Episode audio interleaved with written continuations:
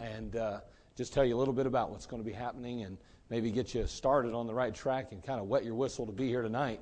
So, uh, again, we're entered the new year, 2013, and tonight's vision night. Of course, we want you to catch the vision because let's face it, we've got a great, great work to do here at Community Baptist Temple, and it requires everyone, everyone combined, working together to make it happen. And so, anyway, Vision Night 2013. So, uh, we had a number of blessings this year in our church.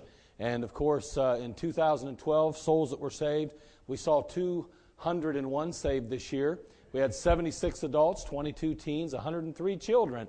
And so we were glad about that. That's always exciting.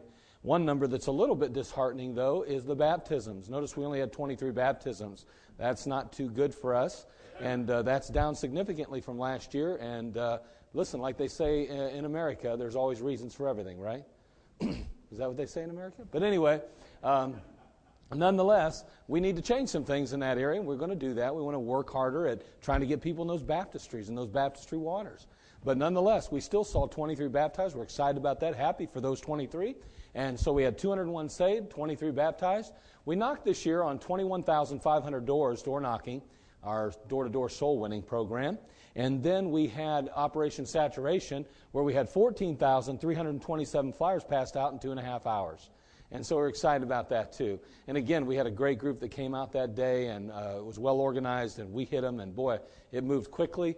And uh, the Lord blessed, of course, and uh, we were excited about that. Also, we had a number of uh, events and days throughout the year that uh, afforded us opportunity to meet new people, have visitors in our services, and we were certainly glad and gracious to have them with us. And uh, as a result, some of them are here today, so you may be one of them. But we're glad you're here. And uh, again, all of this is orchestrated for the purpose of reaching people with the gospel of Jesus Christ. And so, anyway, we had a number of wonderful things that took place this year. How could we uh, uh, move past this without talking about, of course, our teen rally and our tent meeting and a number of other functions in, that took place this year? And uh, each and every one of them played a significant role in the success of Community Baptist Temple in 2012. But here we are, 2013, and we're moving forward. The Bible says, Where there is no vision, the people perish, but he that keepeth the law, happy is he. We're well aware that that passage pertains primarily to the Word of God, speaks directly to the Word of God. But we also must be uh, very aware and uh, conscious of the fact that where there is no vision, even in the area of a ministry or in a marriage, or in a relationship of any kind, if there's no vision for that, if no one sees the future, if no one is looking ahead, then we're in real trouble. We're going to perish. And so in this ministry, we want to look ahead as well. And uh, as a result, we want a vision, a vision of what's going to transpire and take place. As a matter of fact, William Jennings Bryan made this statement. He said, Destiny is not a matter of chance, but of choice. Not something to wish for, but to attain. But to attain. We also read uh, over here by uh, Michelangelo. Wait, Michelangelo. Yeah, Michelangelo. Yeah. I thought that was two words. I guess that wasn't. That's one word, isn't it? The greatest danger for most of us is not that our aim is too high and we miss it, but that it's too low and we reach it. And that's something. So, what we find here is that uh, we need a vision. And we want to reach out. We want to try to get uh, further. We want to try to grasp more. We want to try to go places we've never gone. so, as a result of that, we're begging God for a renewed vision. We want God to renew our vision.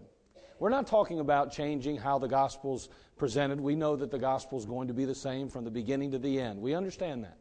We know that there are things that we're going to continue to do. We're going to remain faithful in, in standards. We're going to remain faithful in the Word of God, remain faithful in, in church service and church attendance and doing the things that we know God's Word speaks about. But we want God to give us a renewed vision, how to accomplish things, and maybe how to stretch ourselves and how to reach out just a little bit further to reach more people with the gospel and influence more lives and more families. it's been said that the status quo is Latin for the mess we're in. Status quo is Latin for the mess we're in. Well, we don't want to be the status quo then, do we? We certainly don't. And uh, it, that little picture over there says, if you can't read it in the back, it says, I couldn't read it if I was in the third row. But now leaving status quo, the place that never changes. You know what? I the older I get, the less I like change. I'll be honest with you. I like things to be pretty consistent, the same. But you know what? Change is imperative. It's important. It's necessary if we're going to continue to expand and to accomplish the will and the work of God. And so the status quo can be a very dangerous place to be. Excuse me. Steve Jobs, Steve Jobs of Apple, made this statement. It's kind of interesting that he made this statement now as we look back. He said, Remembering that I'll be dead soon is the most important tool I've ever encountered to help me make the big choices in life. Because almost everything, all external expectations, all pride, all fear of embarrassment or failure, these things just fall away in the face of death, leaving only what is truly important. Isn't that amazing? I like what he says. Remembering that I'll be dead soon is the most important tool I've ever encountered to help me make the big choices in life. Let me tell you, you know what, as a child of God, whether or not Steve Jobs knows it or not, he, he really was speaking of or he, he, he possessed a biblical outlook in life. In the sense that when we keep in mind that death is always on the horizon and it could be at any moment, we need to invest our lives in areas that even we're uncomfortable at times, recognizing and realizing that eternity awaits us. We live for tomorrow, not just today. Someone says, "Yeah, but you're supposed to live, you know, uh, uh, today." I understand that, but I'm going to live today as though I may be in heaven tomorrow. And so everything I do is to prepare me and to ultimately provide for me in the future. Uh, if I was going to um, invest money in a bank today, I would look for a bank that's giving the best interest rate. There's not a whole lot of them, let's face it, if any. But the reality is, is that when I make an investment in the bank in heaven, the yield is astronomical. It is out of this world. And so there's never, never a time in my life that I give my time, my energy, my talents, my finances to the Lord that I will not receive manyfold. Steve Jobs had it right.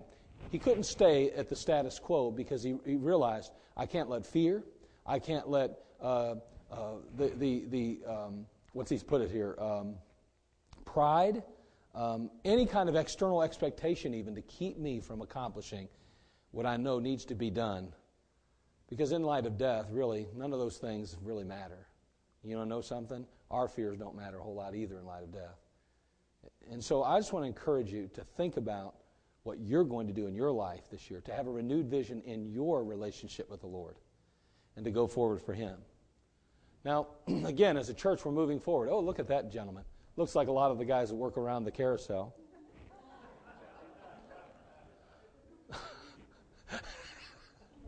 you guys know it's the truth. But anyway, the status, the status quo is dangerous because by changing nothing, nothing changes.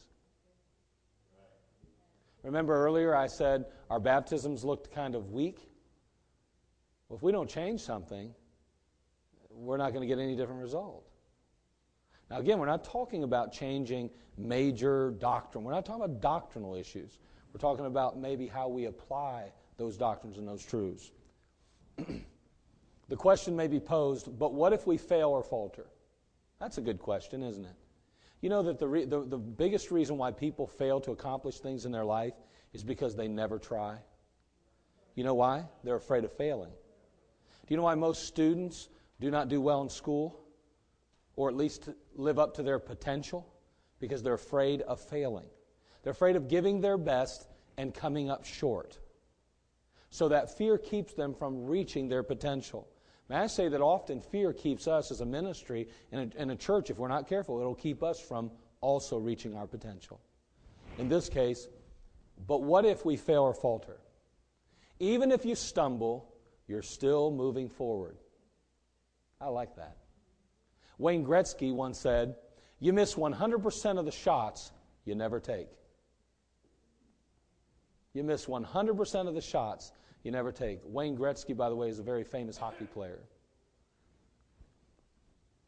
Our efforts will pave the way for those behind us. A quote, it really has no real author, but it's May the bridges we burn light the way for those behind us. I modified it, so I guess I'm the author. May the bridges we burn light the way for those behind us. We cannot be afraid to move away from the status quo and go forward for Jesus Christ. And so, where do we go from here in 2013? What will be some of the keys to our success if we will succeed at all? Join me tonight at 6 p.m. as we unveil our new theme at Vision Night 2013. Isn't that great? Just like a TV commercial, ain't it? Receive a 2013 ministry calendar beginning tonight. So if you don't get it tonight, you'll get it next week. But starting tonight, we're going to be passing out those 2013 calendars as well as going forward from here, saying, now what steps are we going to take? What kind of things will we do this coming year, 2013, to truly bring glory to the Lord Jesus Christ? So, anyway, that's the presentation. Did you like? I'm just kind of curious. Did, did you like how technical our screen is? How the uh, new technology and how it works so well these days here at Community Baptist. Did you see that? Yeah. Takes two paid staff to get that down. But anyway, it's pretty neat, isn't it? All right, well, that's it, fellas. Okay, that's good. And uh, we're going to go ahead and move along here. Uh, let, me, let me give you a couple things here. I'll tell you what, I'm going to do just a verse of song. I'm going to flip the lights on. That might be a good idea, huh?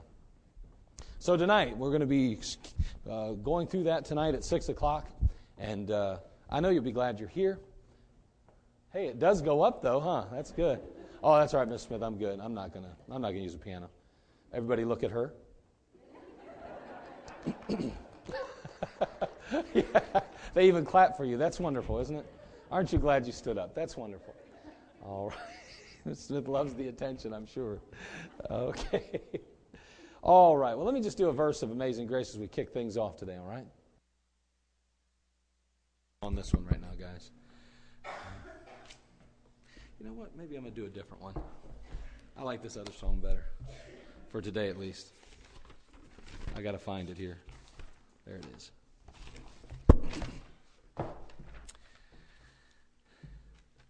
The gulf that separated me from Christ my Lord. It was so vast the crossing I could never ford. From where I was to his domain, it seemed so far. I cried, Dear Lord, I cannot come to where you are.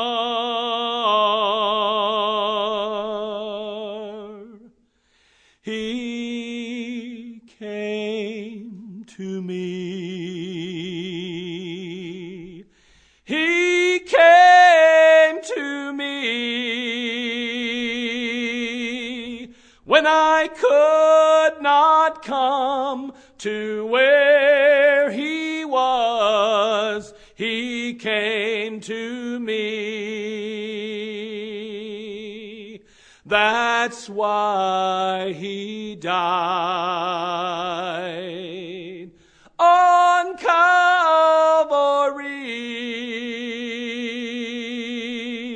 when I could not come to where he was. He came to me.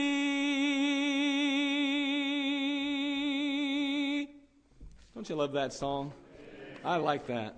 Somebody says, "Wow, I, you practice that?" No, I, I come in here all the time. Everyone, I just get up here and start bellowing out songs. It's fun. Nobody's around. I just have a good old time. You'd be amazed what I sing in here. Well, I mean, not what I sing, but how I sing. I, I'm like, you know, why do you think I can moonwalk so well? But anyway, no, I'm joking. I, you know, you know. But anyway, no, I. All right. Well, that's that didn't. So my dad would say, "Did that come out right?" But then, no, obviously not. Okay, Acts chapter one tonight, uh, this morning. Acts chapter one. I'm excited about tonight. Again, there's a number of other slides, probably another, oh, I don't know, probably 20 more slides that we'll share tonight.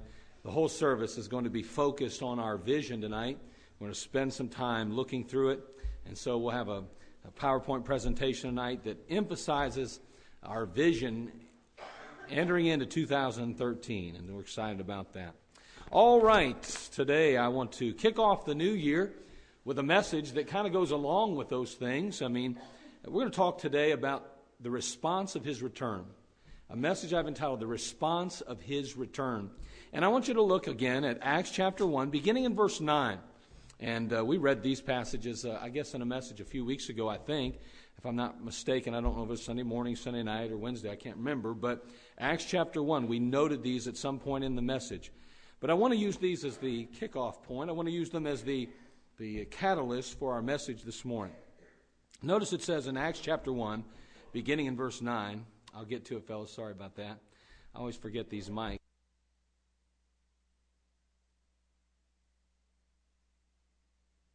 Geniuses today, aren't we? All right, Acts chapter 1, verse 9. and when he had spoken these things while they beheld, he was taken up, and a cloud received him out of their sight. And while they looked steadfastly toward heaven as he went up, behold, two men stood by them in white apparel which also said, Ye men of Galilee, why stand ye gazing up into heaven? This same Jesus, which is taken up from you into heaven, shall so come in like manner as ye have seen him go into heaven. Again in verse 11, Ye men of Galilee, why stand ye gazing up into heaven? This same Jesus, which is taken up from you into heaven, shall so come in like manner as ye have seen him go into heaven. Up to this point, they had been they had witnessed a number of things these disciples. They had witnessed the promised Messiah. I mean in the Old Testament the Bible had told us that Jesus Christ, the Messiah, God in flesh would come. But not only would the Messiah come, but also they noted and witnessed the powerful message that he provided. He came preaching the Word of God. His message was convicting. His message was like none other they had ever heard. As a matter of fact, he taught them, they said, as one having authority and not as the scribes. So everywhere Jesus went, the Messiah, he went with a very powerful message.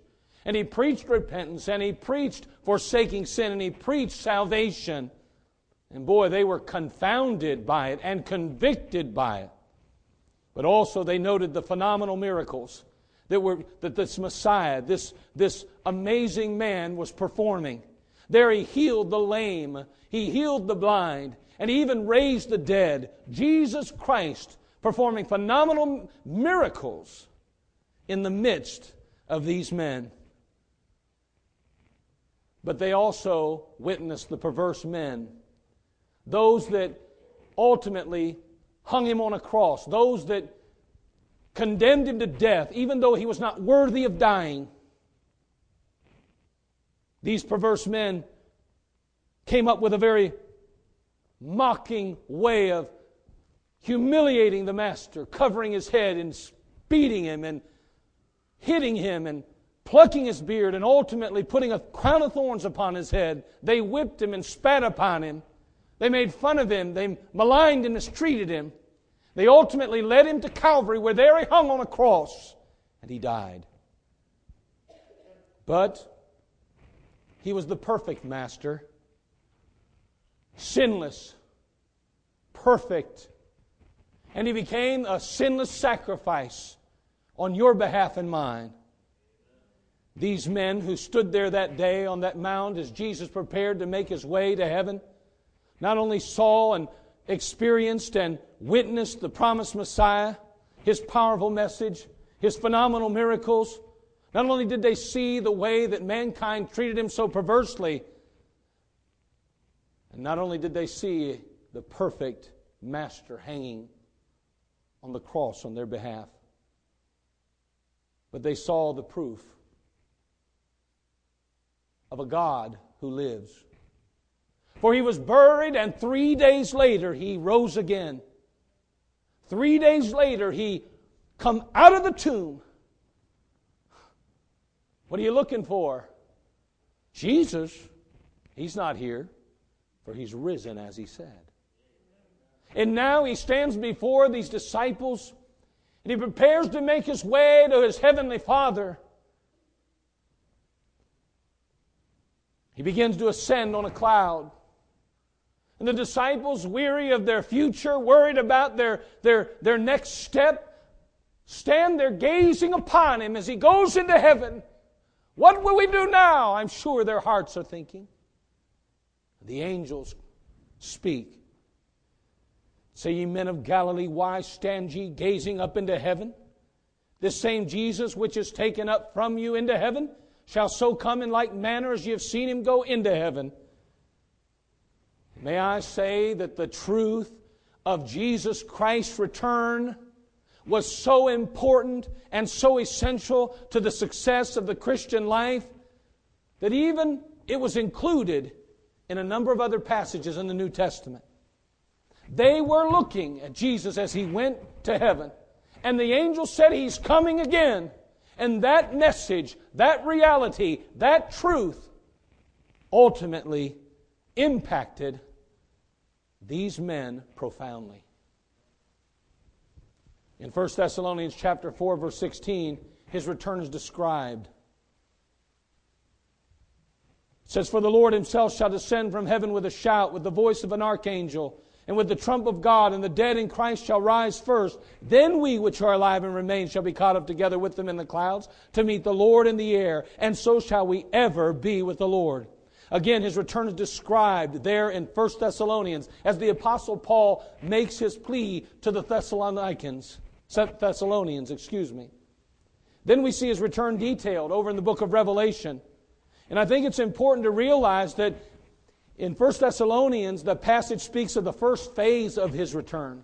When the angels said, Hey, he's coming back as he came, they saying, Listen, not only were they saying he's coming back on a cloud to the earth, but at some point he would come back only part way and call up the saints. So in Thessalonians, we see where we're getting called out hey, the seven year tribulation will then kick in. Then the Antichrist will rise to power. Then he will begin to persecute the Jew and anyone who takes the mark of the beast. And for seven years, there'll be havoc on earth until Jesus Christ not only comes into the clouds, but he literally descends on a cloud to the earth as he left in Acts chapter 1. We see that once again detailed in Revelation 19:11. The Bible says, "And I saw heaven open, and a white and behold, a white horse, and he that sat upon him called faithful and true, and in righteousness he doth judge and make war. He's returning, and when he does, he's going to wreak havoc on the, the, the devil. He's going to go ahead and make right the wrongs. The writer, of course, in 1911 is identified as none other than Jesus Christ himself. For in Revelation 19:16 it says, "And he hath on his vesture and on his thigh a name written, King of Kings and Lord of Lords." When Jesus Christ returns, He is not returning a baby in a, a, a, manger. He's coming back, the lion of the tribe of Judah, and He is going to literally take what is rightfully His. There He's going to rule on the throne of David. See, the realization of this truth, this reality that Jesus Christ is coming again, that truth in the early church impacted and influenced the disciples in a very profound way, as it should us today. And this morning, I want to share four scriptural ways that that truth impacted them for the cause of Christ, and how it ought to impact you and I even today. So let's have a word of prayer, and then we're going to talk about how the return of Jesus Christ influenced and impacted the early church, and how it ought to impact and influence us the response to his return. Father, we come to you. We ask, Lord, for your leadership today. Speak to our hearts. We need you. Fill me. Let me be your mouthpiece. Be with your people. And may our hearts be stirred and encouraged. We look for you to do your work in our lives this morning. In Christ's name, amen. Number one, how did that reality of the return of Christ affect them? It persuaded them to worship.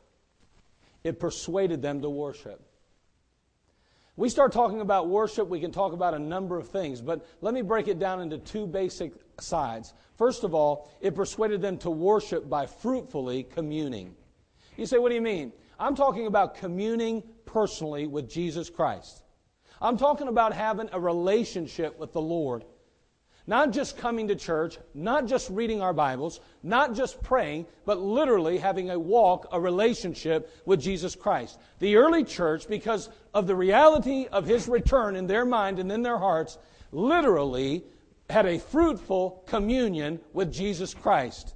Acts chapter 4, verse 13 speaks of one such situation. It says, Now, when they saw the boldness of Peter and John, of course, we know they were the disciples, two of the disciples of Jesus Christ.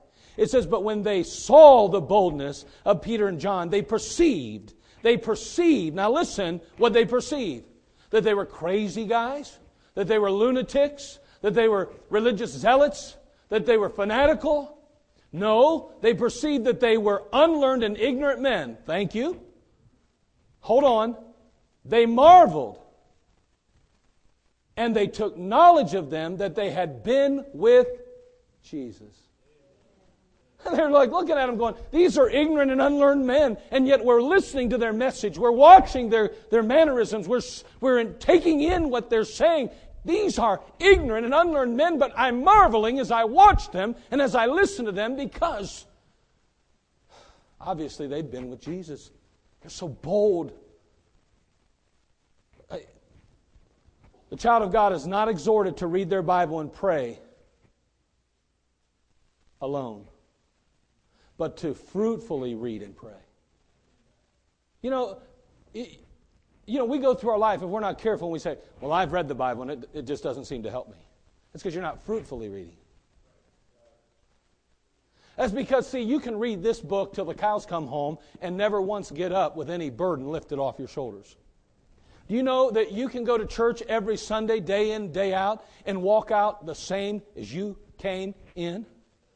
It is up to you what you glean and how you grow in this Christian life. And the reality is, is that there's no gleaning and there is no growing outside of Jesus Christ Himself. You can go ahead and keep your, your read through the Bible in a year schedules. You can go ahead and, and be a, a, a top notch, um, get, get, I guess you want to call it perfect attendee. But the reality is, is until you get a hold of Jesus Christ yourself, until when you get alone with God in that prayer closet of yours, when you finally find that secret place and you reach out to Jesus and He reaches out to you, until that happens, you will be miserable, even as a believer. I'm so tired of hearing the, the, the, the, people tell me why, why it doesn't work anymore. It works. The problem is, is that Jesus is not included. Listen, you can have, you can go through the motions all day long and there's still no relationship. I can prove it to you. All you have to do is look at over 50% of marriages in America today and there is a marriage, but there is no relationship. And that's why they break up, and that's why they go their separate ways, and that's why they seek after other lovers, because they have no relationship. And if we had the relationship with Jesus Christ we ought to have, we wouldn't be seeking after the world the way we seek after it. We wouldn't be going after everything else that the world is instead of what Jesus wants for us. There's no relationship. The early church, because of the return of Christ, was persuaded to worship fruitfully, fruitfully communing with Jesus Christ. God intended that our worship with Him as believers be advantageous and life changing. It ought to be a blessing to go to God's Word. It ought to be an encouragement to think that tomorrow I get to do it again. Ought to, we ought to be waiting on pins and needles at the edge of our seat. Oh God, I can't wait till I get the opportunity to get alone with you again. But I dare say that's not the case in probably 80% of believers' lives. And because of that, we see the weak need faith across this country that is allowing the world, the devil, to take over. Listen, we have Jesus Christ. Or at least we should. Oh, he might be in us, but is he expressed through us? Do we meet with him? Hold on to worship fruitfully, fruitfully communing. But then also to worship by fellowshipping corporately. We see that because of the return of Christ, these saints were persuaded to worship by fellowshipping corporately. In Acts chapter 2, verse 41 and 42, we read, excuse me, then they that gladly received his word were baptized, and the same day there were added unto them about 3,000 souls. And they continued steadfastly in the apostles' doctrine and fellowship, and in breaking of bread and in prayers. You know, that sounds a lot like church to me. Just sounds a lot like church. You know, because Jesus Christ was coming back, these disciples and those believers were persuaded, the early church was persuaded to, to fellowship corporately, to come together and be encouraged in the Word of God and, and to be encouraged by one another. You know, there's no one here that's an island. And if we're going to remain steadfast, if we're going to be unmovable amidst, in the midst of this perverse and sin sick world in which we live, then we must find fellowship. We must be instructed and we must be inspired among the fellowship of believers. No one can successfully stand alone in this world. No one. That's why Jesus Christ makes the church so imperative and important. He died for it. And He wants fellowship with you personally, and He wants fellowship corporately for you. That's why over in the book of Ephesians, chapter 4, he makes this very bold statement. It wasn't in my notes, but let me turn there quickly. In Ephesians, chapter 4, he says, verse 11, and he gave some apostles and some prophets and some evangelists and some pastors and teachers for the perfecting of the saints, for the work of the ministry, for the edifying of the body of Christ. No one, no one, no one is perfected without God's house. Well, I don't need the church. Yes, you do. I don't know who told you that, but it wasn't God and it wasn't His Word. It was the devil, it must have been, or your flesh. But you and I need God's house. And every time we think about Jesus Christ coming back, every time it comes to our mind, we ought to be more persuaded than ever that I need to be in the house of God. I need to be preparing myself for His return. That reality persuaded them to worship. But number two, it prompted them to witness. It prompted them to witness. it prompted them to witness in the fullness of power. Look, if you will, in Acts chapter 1, verse 8. What a great passage this is. Right off the bat, they're instructed by the Lord Jesus Christ before he even makes his way out of this world to join or to sit at the right hand of the Father. Notice they're admonished here. He goes on to say to them, He's going to pass down their mission and He's also going to give them the means by which to accomplish it. But ye, verse 8, chapter 1 of Acts, but ye shall receive power. After that, the Holy Ghost has come upon you and ye shall be witnesses unto me in Jerusalem and in all Judea and in Samaria and unto the uttermost part of the earth. Notice again, but ye shall receive power after that the Holy Ghost has come upon you, and ye shall be witnesses. Hey, the power is given not so that you can be a most influential CEO, a very successful businessman or woman. That's not why you've been given that power. I'm not saying that God can't use people in those positions, and I think that everybody that's going to work a job ought to try to make as much money as they can in order to support God's work. You heard me. Everybody ought to try to make as much as they can to support God's work. When you start trying to make as much as you can to support your own work, it'll ruin everything in your life. When you start begging God, God, I want a promotion so that I can get in that position, not so that I can be glorified, but that you can be exalted, so that I can ultimately influence more people for Christ, and I can ultimately get in a position where I can even do more, give more, and be more for you. You'd be surprised what God will do with your life. See, we want influence in our lives, we want promotion in our life selfishly. It's for me, for mine. God didn't leave you here as a believer for you and yours. He left you here, for Him.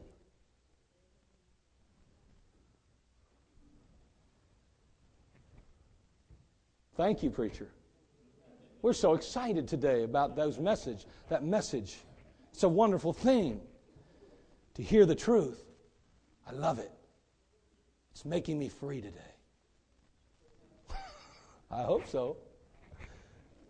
To witness in the fullness of power. Notice again the power, the Holy Ghost. When's the last time you asked God, the Holy Ghost, to fill you with power so that you could witness to somebody about Jesus? I'm talking to everybody in the crowd that names the name of Christ. Anybody that says they've been saved. When is the last time you asked the Lord for the fullness of the power of the Holy Ghost so that you could more effectively witness for Jesus Christ? I'm, I'm, telling you that that's why they were given the power they were. And when he went up to heaven, I mean to tell you, they were, because he knew he was coming back, they were, pers- they, were, they were prompted to witness, but they also realized they needed the fullness of power. And it came from the heaven above. Not only that, but they were prompted to witness in the face of persecution. Turn, if you would, to Acts chapter 8. Acts chapter 8, verse 1. They, how do you, how do you be a good witness when your family's being murdered? How, as you, as a husband, continue to be a good witness and a, a, a faithful witness when you know that the authorities are going to track you down, haul you off to prison, and possibly hurt and harm your family? And if they don't, your family will still be destitute because they have no provider. How do you do that? The only way you can do that is whenever you get your eyes off of today and you look toward heaven. And you realize there's an eternity that awaits, and there's a bigger, bigger a bigger reason to live than just today. There's an eternity that awaits. Hey, you know what? They kept thinking about Jesus Christ coming back.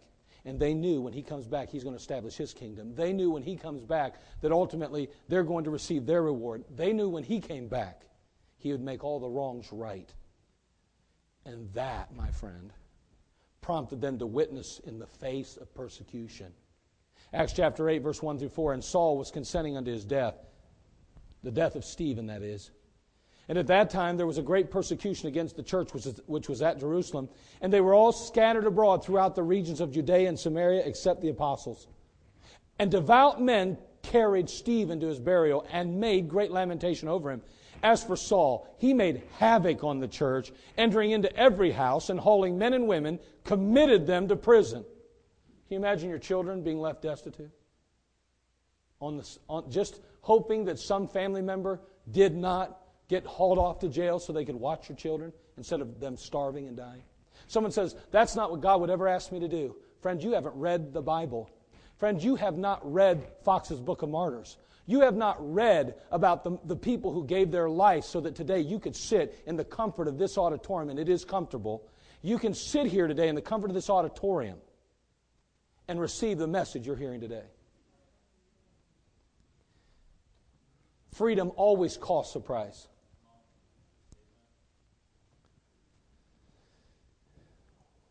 Mothers, wives would tell their husbands to remain faithful. Don't you dare recant. God will care for us.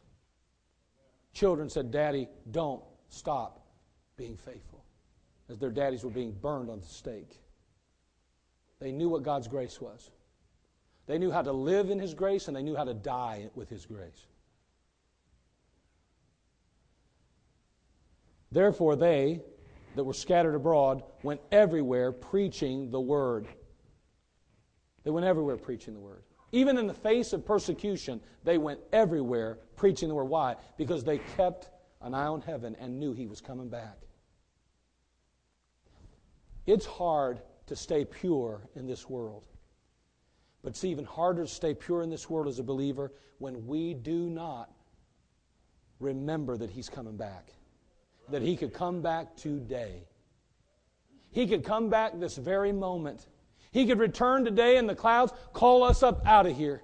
That's why I want my, my family saved. That's why I want my relatives saved. That's why I want people born again, because when He comes back, I won't get any other opportunity to do that.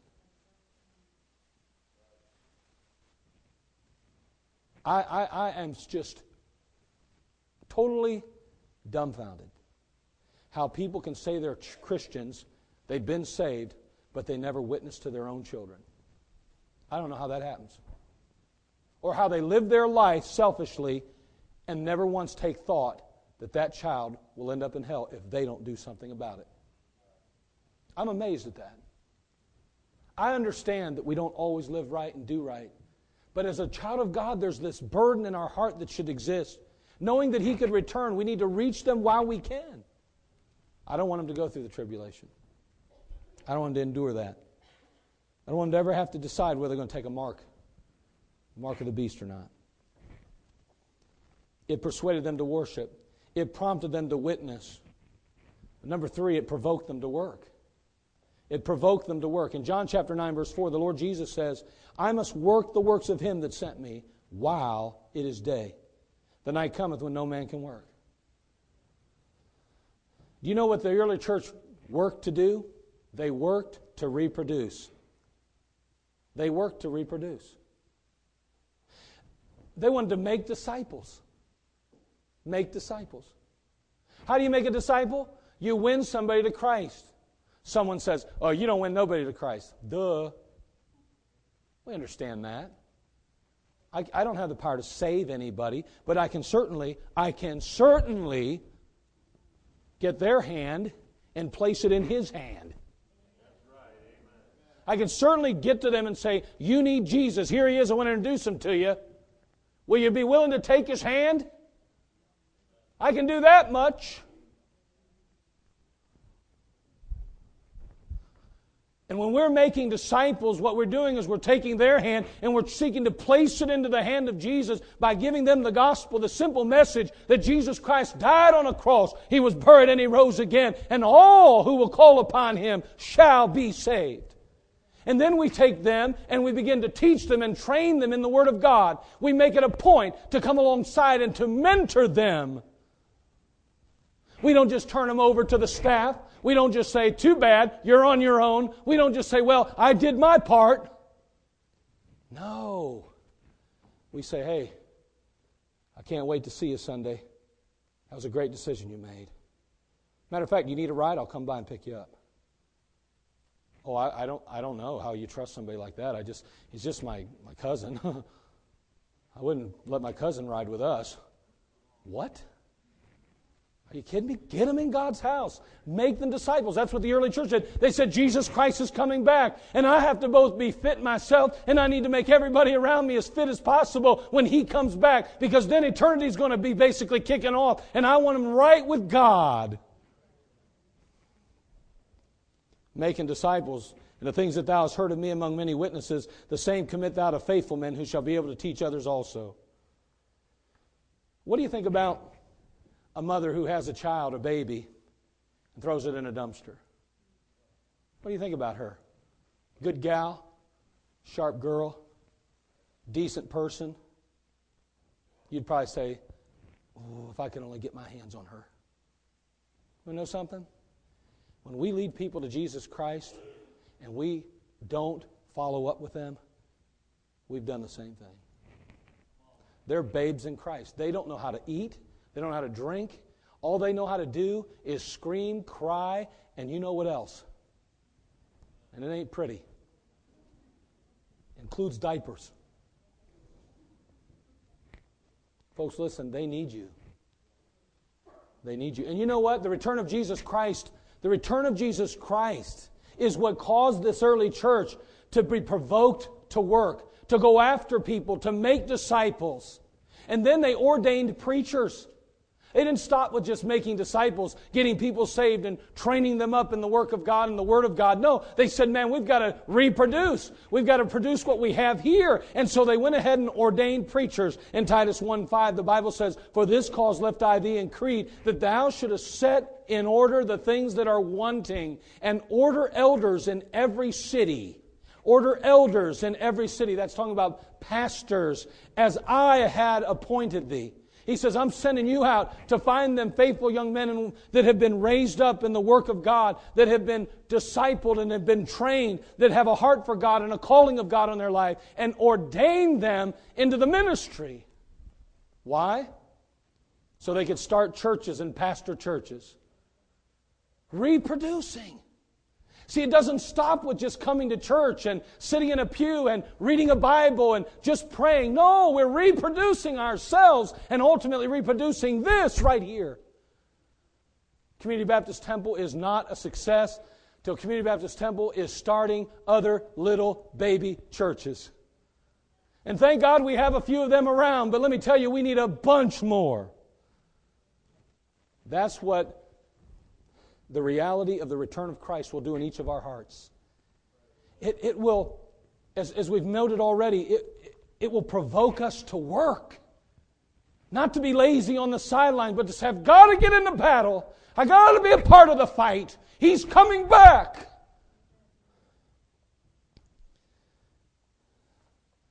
They work to reproduce, but then they also work to reach the world. To reach the world in Acts chapter 17. Turn there if you would. This is a tremendous passage. I mean, a tremendous passage. Acts chapter 17, verse 1.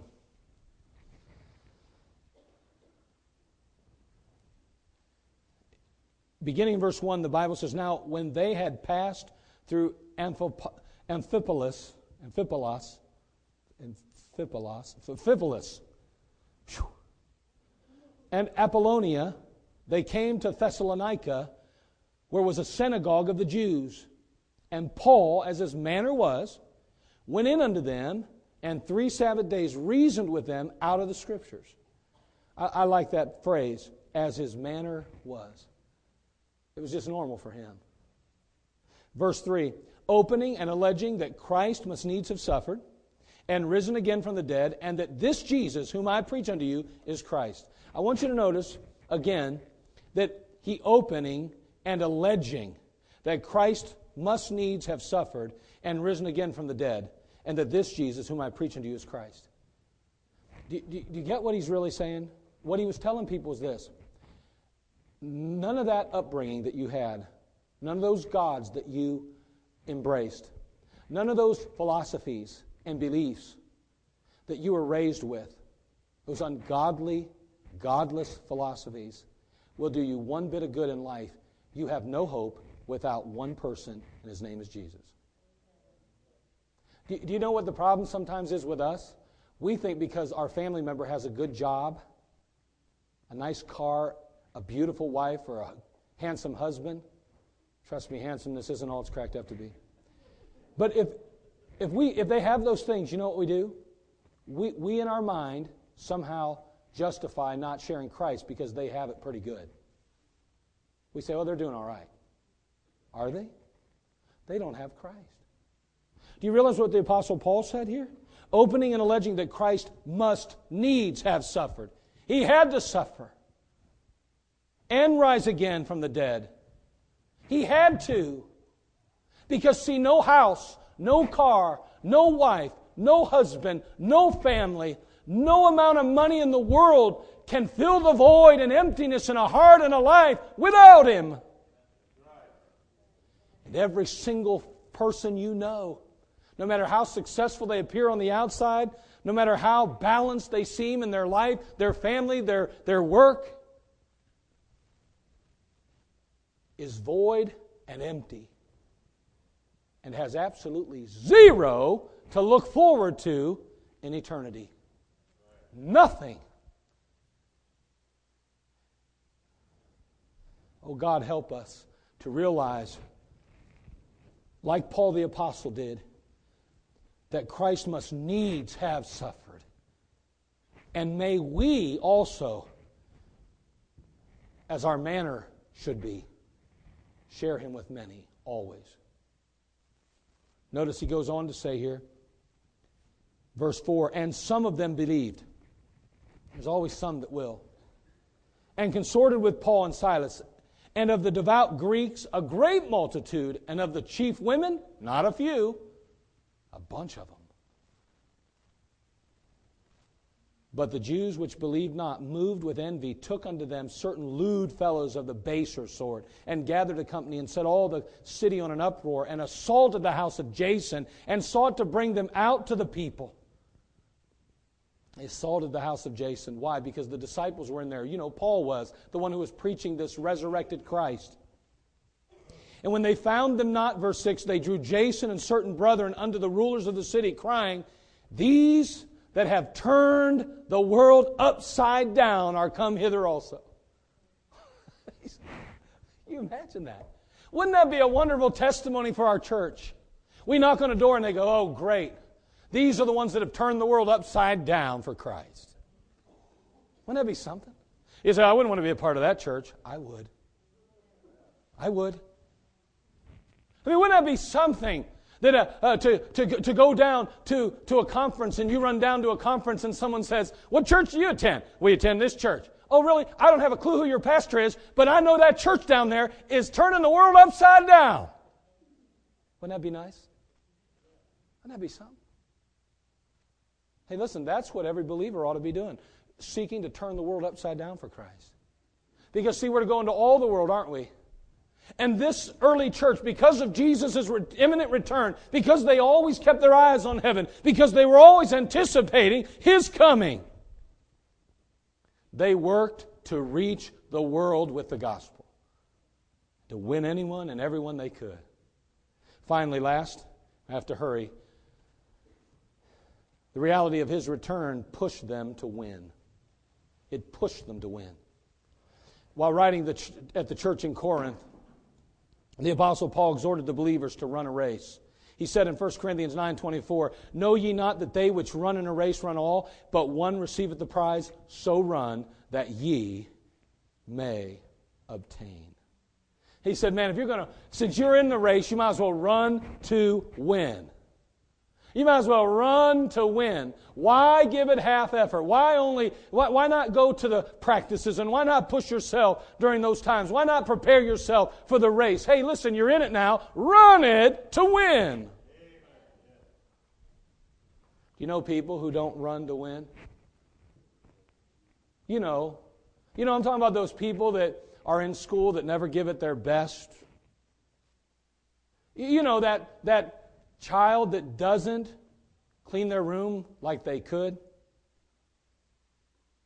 Doesn't that bother you when someone could do better but they just choose not to? Doesn't that bother you?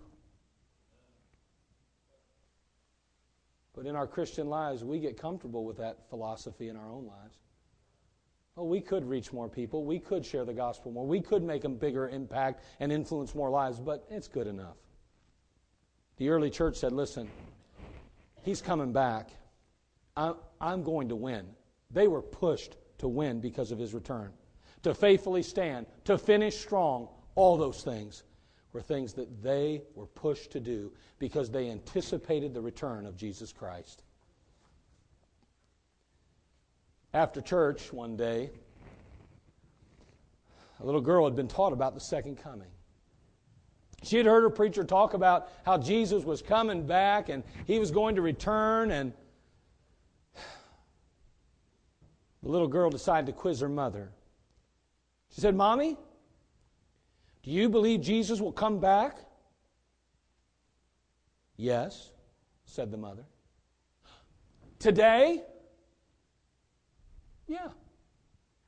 In a few minutes? Yes, dear. Mommy, would you comb my hair?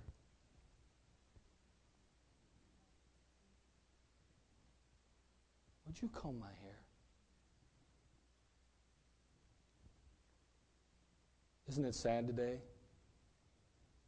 that a little girl understands that if he's coming back, she needs to be ready to face him? But in America and Christianity today, in all honesty, if we're sincerely being honest in our own hearts, many times, we don't even think about it, let alone comb our hair. See, the reality of Christ's return impacted and influenced the early church in a very profound way. It persuaded them to worship, it prompted them to witness, it provoked them to work, and it pushed them to win. Let's go ahead and put our Bibles away. We're closing now.